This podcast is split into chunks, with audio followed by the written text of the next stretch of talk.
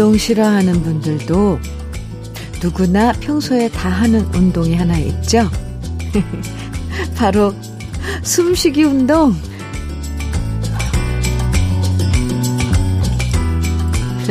숨 쉬는 게 무슨 운동이 되냐고 웃어 넘길 수 있지만 저도 왜 이렇게 웃죠? 그런데 호흡을 제대로 해도 부교감 신경이 활성화되고 몸과 마음의 긴장을 풀어주는 효과가 있다고 하는데요.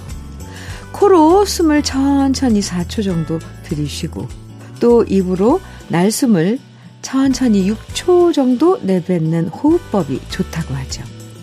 한 주 동안 긴장했던 몸과 마음, 오늘은 여유 있는 들숨과 날숨으로 편하게 풀어보세요.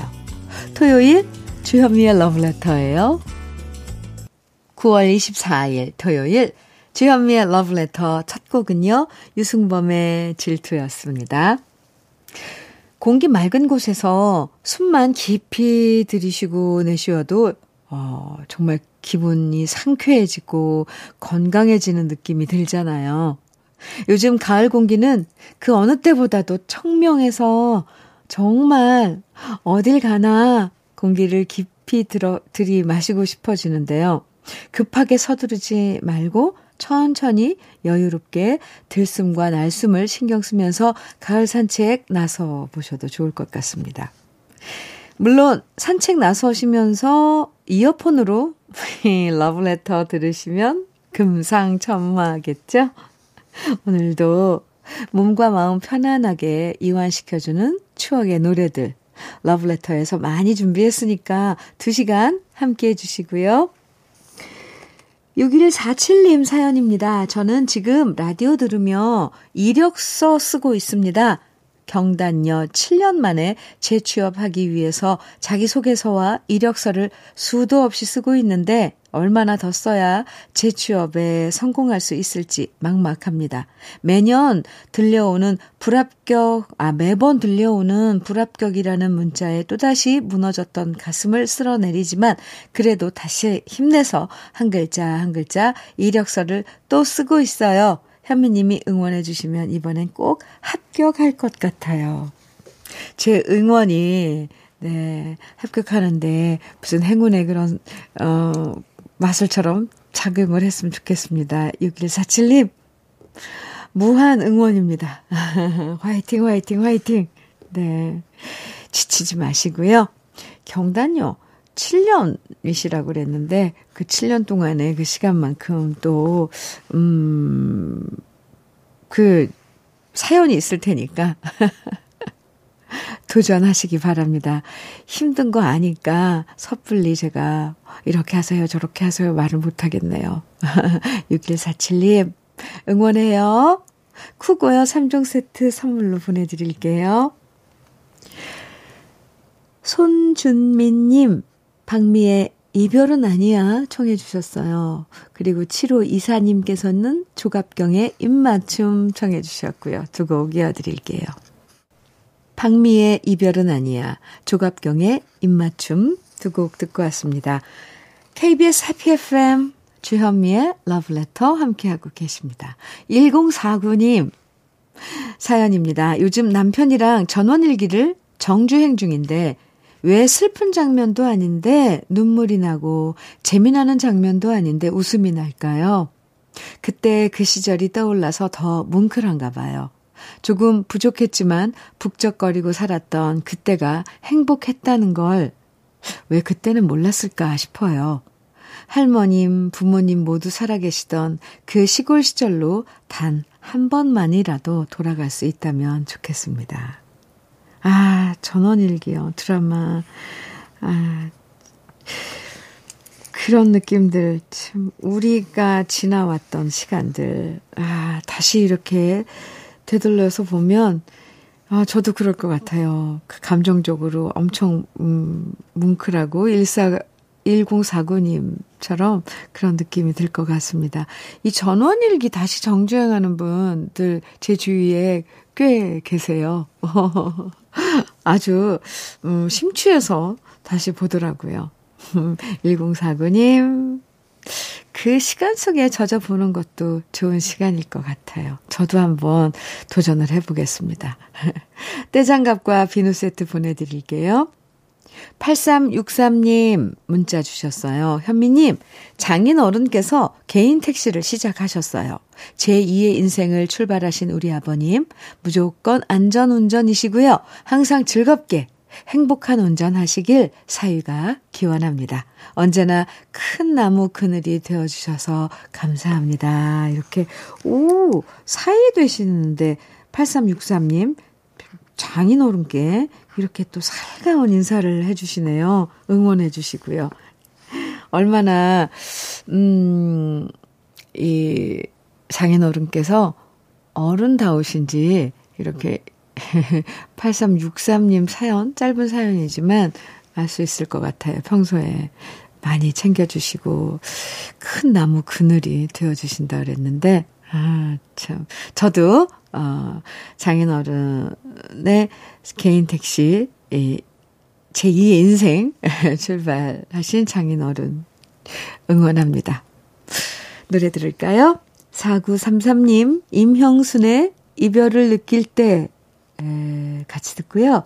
이어서 진호준님께서 신청해 주신 진미령의 하나 그리고 둘 이어드리게, 이어드릴게요.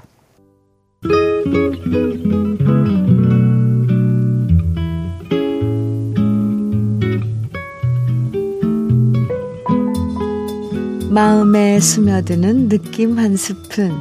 오늘은 미국 작가 세뮤얼 울먼의 청춘입니다.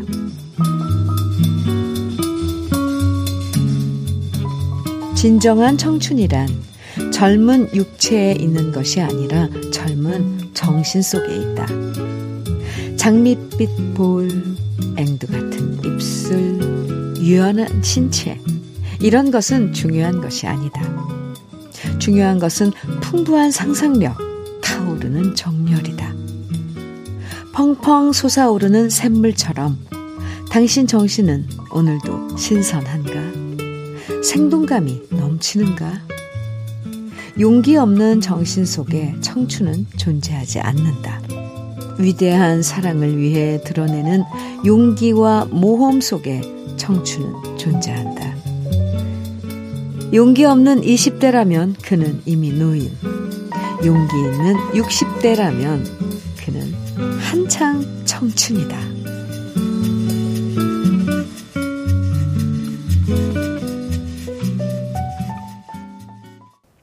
오늘 느낌 한 스푼에 이어서 들으신 노래는 김수철의 젊은 그대였습니다. 세뮤얼 울먼의 청춘이라는 시 오늘 느낌 한 스푼에서 만나봤는데요.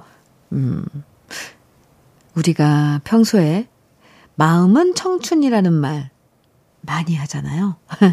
청춘이 스무 살들의 전유물이 아니라 나이에 상관없이 모든 사람의 마음은 언제나 청춘일 수 있다고 시인은 말해주고 있는데요.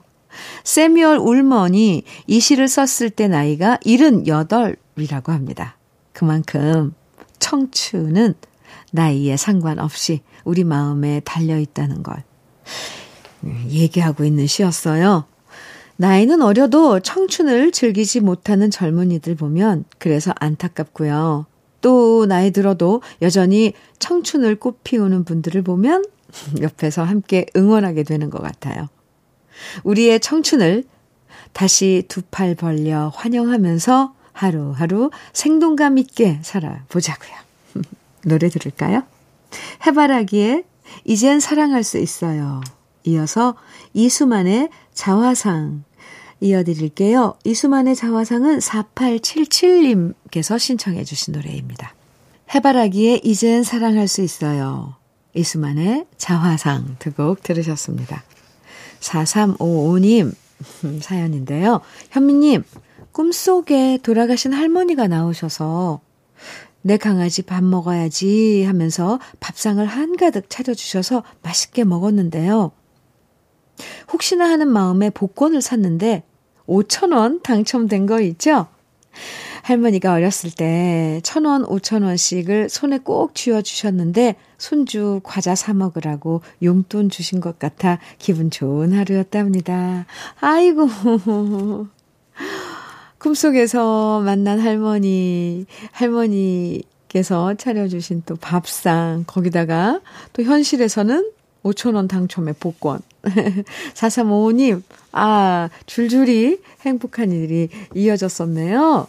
좋은 사인입니다. 커피 보내드릴게요. 박이화님, 음, 사연 주셨는데 집사람이 교직 생활하다 명퇴하고 두 번째 도전으로 자전거 타기 운영 교실에 다녔는데요. 드디어 졸업했습니다. 넘어져서 대퇴부가 시퍼렇게 멍들어 오기도 하고 오르막길 너무 힘들다고 하소연하기도 하였지만 모든 걸 이겨내고 자전거 타기 운, 운영 교실 졸업한 아내한테 장하다고 전해주고 싶어요. 오, 대단하신데요? 명퇴를 하시고 두 번째 도전으로 자전거 타기. 아, 이거 그냥 평지에서 하이킹, 이렇게 한강 고수부지 뭐 이렇게 뺑뺑 돌고 이렇게만 해도 대단하신데, 뭐 그냥 언덕도 올라가시고, 아, 넘어져서 멍도 드시고, 와. 어쨌건 졸업까지 어, 하셨는데요. 저도 박수 보내드립니다. 박이화님, 제 응원도, 제 칭찬도 좀 전해주세요. 떼장갑과 비누 세트 보내드릴게요. 2534님, 페이지에 미안해요. 청해주셨어요. 9942님께서는 박영미의 이젠 모두 잊고 싶어요. 청해주셨고요. 두 곡 이어드릴게요. 주현미의 러브레터 토요일 1부 끝곡으로 홍자의 눈물의 술잔 같이 들어요. 잠시 후 2부에서 우리 만나고요.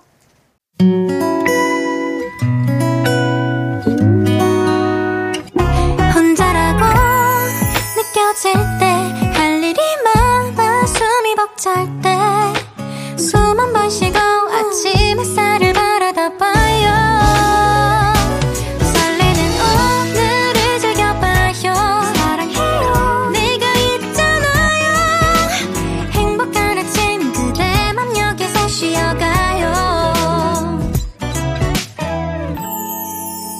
주현미의 Love Letter.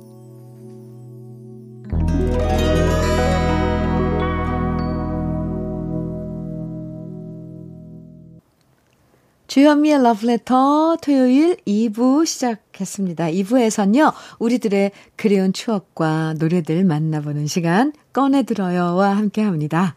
세월 가는 줄 모르고 바쁘게 살다가 잊고 있던 우리 옛 시절의 추억들을 하나하나 다시 만나보는 시간인데요. 그 전에 러브레터에서 드리는 선물 소개해 드릴게요. 자외선 철벽 방어 트루엔에서 듀얼 액상 콜라겐, 셰프의 손맛 셰프 예찬에서 청양 맵자리와 도가니탕, 숙성 생고기 전문점 한마음 정육식당에서 외식 상품권, 하남 동네 복국에서 밀키트 복요리 3종 세트, 여성 갱년기엔 휴바이오 더 아름퀸에서 갱년기 영양제, X38에서 바르는 보스웰리아, 전통차 전문기업 꽃샘 식품에서 꽃샘 현미 녹차 세트, 주름 개선 화장품 선경 코스메디에서 올인원 닥터앤톡스크림, 욕실 문화를 선도하는 때르미오에서 때술술 때장갑과 비누, 밥상 위의 보약 또 오리에서 오리 백숙 밀키트, 60년 전통 한일 스텐레스에서 cookware 3종 세트, 한독 화장품에서 여성용 화장품 세트, 원용덕 의성 흑마늘 영농조합 법인에서 흑마늘 진액, 주식회사 한빛 코리아에서 헤어 어게인 모발라 5종 세트, 판촉물 전문 그룹 기프코, 기프코에서 KF94 마스크, 명란계의 명품 김태환 명란젓에서 고급 명란젓. 건강한 기업 HM에서 장 건강식품 속편한 하루. 호주 건강기능식품 비타리움에서 혈관 건강 PMP 40맥스를 드립니다. 다 같이 광고 듣고 올까요?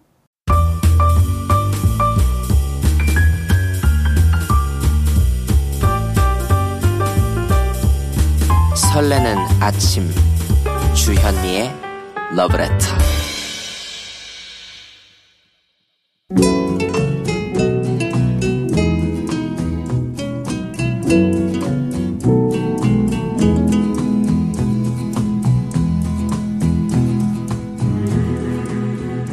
그리운 추억과 노래를 다시 꺼내서 만나봅니다. 토요일에 함께하는 꺼내들어요. 사연 소개된 분들에겐 모두 밀키트 복요리 3종 세트와 떼장갑과 비누 세트 선물로 드립니다. 오늘 첫 번째 사연의 주인공은 이상진 씨입니다.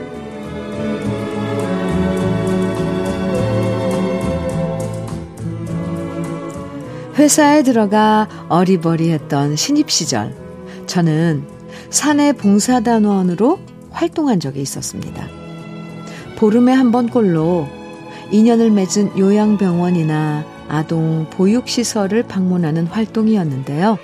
저는 특수 아동학교에 가게 되었죠. 낯선 사람을 만나거나 환경이 바뀌면 아이들이 예민하거나 불안해져서 실수를 할 수도 있으니 오해하지 마세요. 선생님들의 부탁을 받고는 한 교실에 두 명씩 짝을 이루어 수업 참관을 하고 저희가 준비한 체험 학습을 진행하게 되었는데요. 처음엔 낯설고 떨렸지만 몸은 불편해도 수업에 대한 열정으로 초롱초롱한 아이들 눈빛을 보니 용기가 생겼습니다. 그리고 처음엔 아이들이 안 됐다, 짠하다라는 마음이 컸는데 아이들을 만나는 횟수가 늘어가면서 아이들을 동정심으로 바라보면 안 되겠다는 생각이 들었고요. 제 사촌 동생이고 옆집 사는 동생들이라고 생각하면서 내 편견부터 없애버려야 한다는 걸 깨달았습니다. 그러면서 제 생활도 바뀌었어요.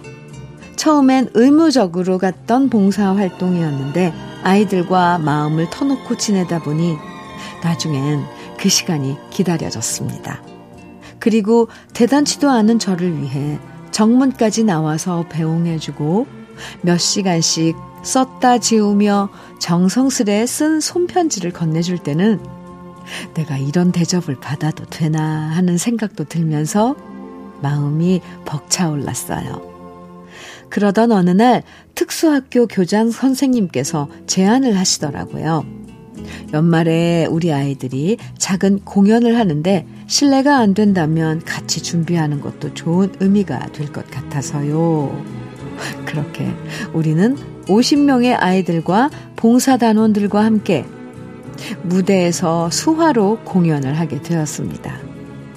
물론 준비하는 동안 어려움도 있었지만 지금 생각해보면 그 공연 준비 자체가 저와 아이들한테 모두 행복했던 기억입니다. 공연 당일 학부모님과 동네 주민들을 모셔서 작은 공연이 시작되었고, 비록 어설프고 완벽하진 않았어도 모두에게 의미 있는 시간이 되었는데요. 우리 아이들이 무언가 할 수 있다는 걸 보여주셔서 정말 감사합니다. 이렇게 오히려 저희들한테 감사를 전하던 학부모, 학부모님의 눈물을 보면서 저 역시 값지고 소중한 경험을 했다는 걸 깨달았습니다. 당시 퇴근 후 끼니로, 끼니도 거르고 달려가 몇 시간씩 아이들과 수화 공연 연습을 하던 그 노래들을 오랜만에 꺼내봅니다.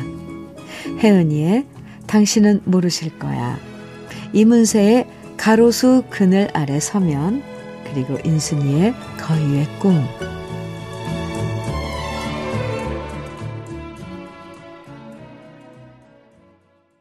봉사활동 하시는 분들 보면요. 남에게 베푸는 것보다 자신이 얻는 교훈과 마음의 힐링이 더 크다고 얘기하실 때가 많은데요. 이상진 님도 마찬가지셨던 것 같네요. 아이들과 함께 수화 공연을 준비하면서 또 특수 아동학교에서 봉사활동 하시면서 오히려 더 많은 깨달음을 아름답고 행복한 순간들을 만나셨다고 하셨는데, 저도 그 마음이 어떤 건지 충분히 이해할 수 있네요. 오늘 사연 보내주신 이상진님에게 밀키트 복요리 3종 세트와 떼장갑과 비누 세트 선물로 보내드리겠습니다. 그럼 꺼내들어요. 두 번째 주인공, 김진철님 사연 만나봅니다.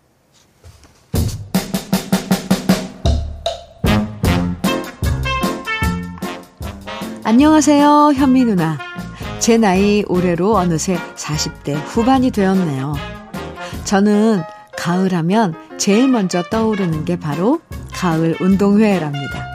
초등학교 옥상에서 교문까지 여러 줄로 묶어놓은 만국기를 보면 드디어 가을 운동회 시즌이 돌아왔구나. 가슴이 벌렁벌렁거리면서 즐거웠고요.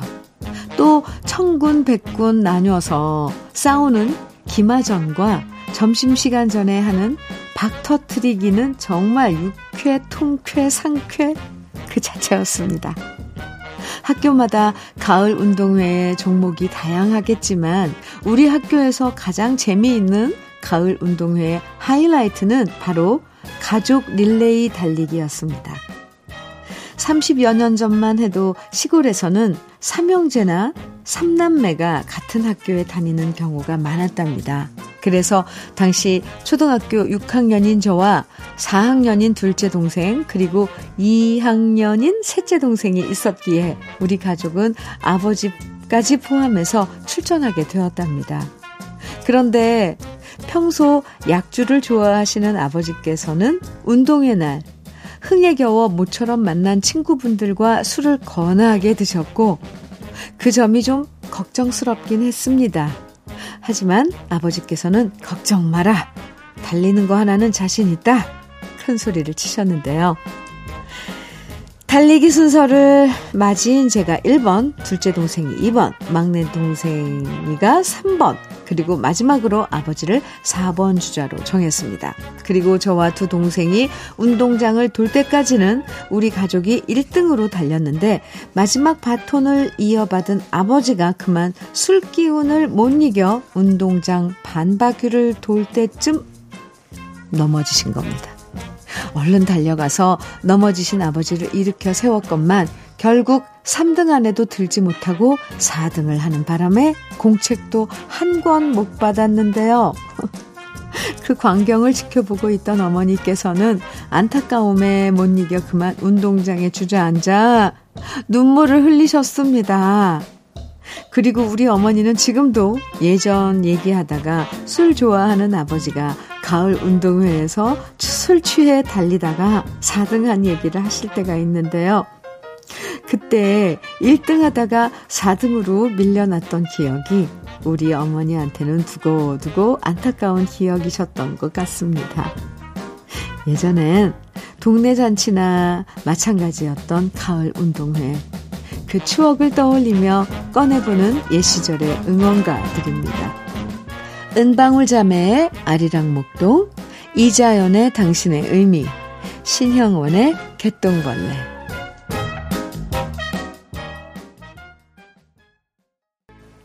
옛날엔 가을만 되면 학교마다 가을 운동회 했었는데, 요즘엔 가을 운동회가 언제부턴가 사라져 버렸죠?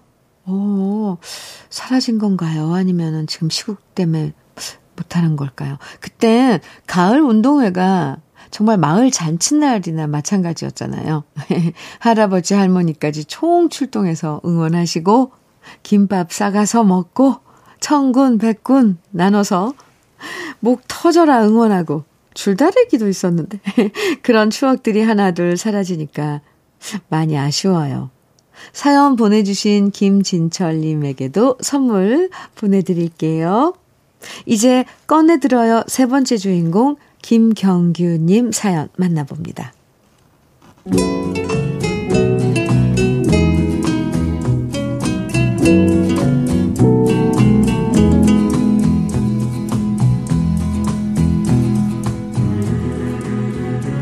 1977년 국민학교 시절 제 짝꿍은 우리 동네에서 가장 잘 사는 집 딸이었습니다.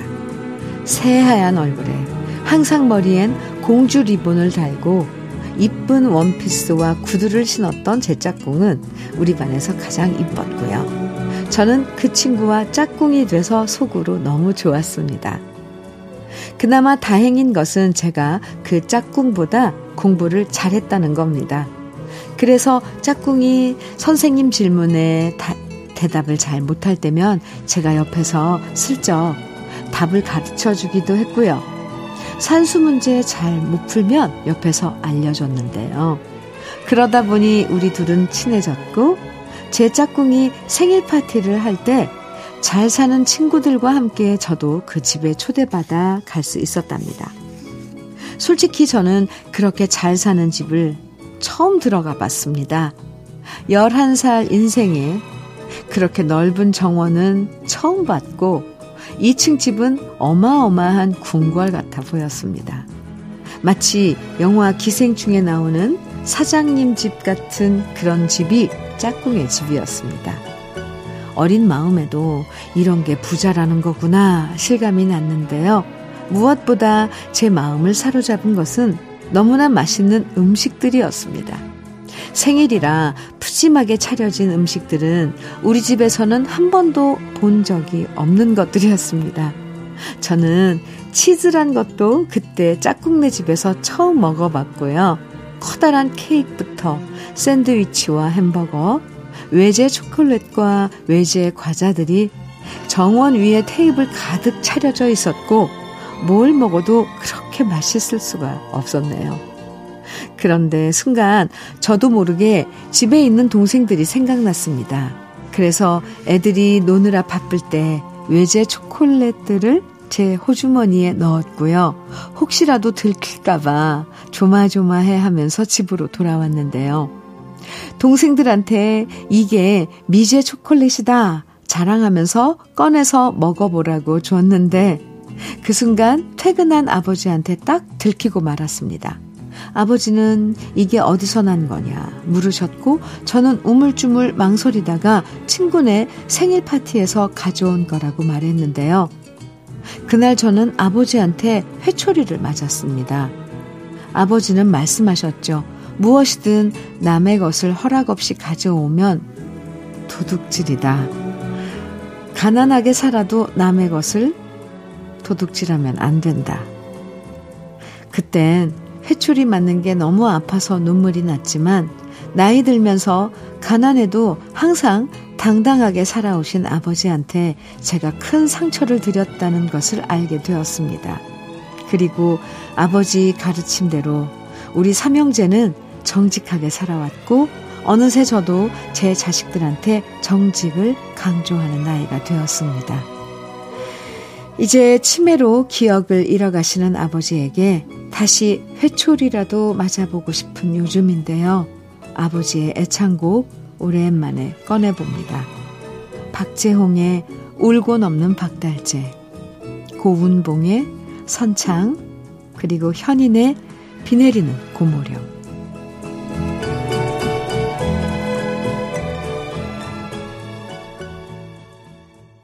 아, 네.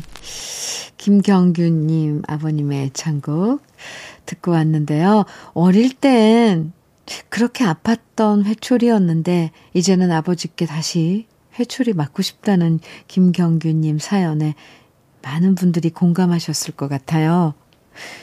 어릴 때 아버지한테 혼났던 기억들이 오히려 그리울 때도 있잖아요. 아, 그런데요.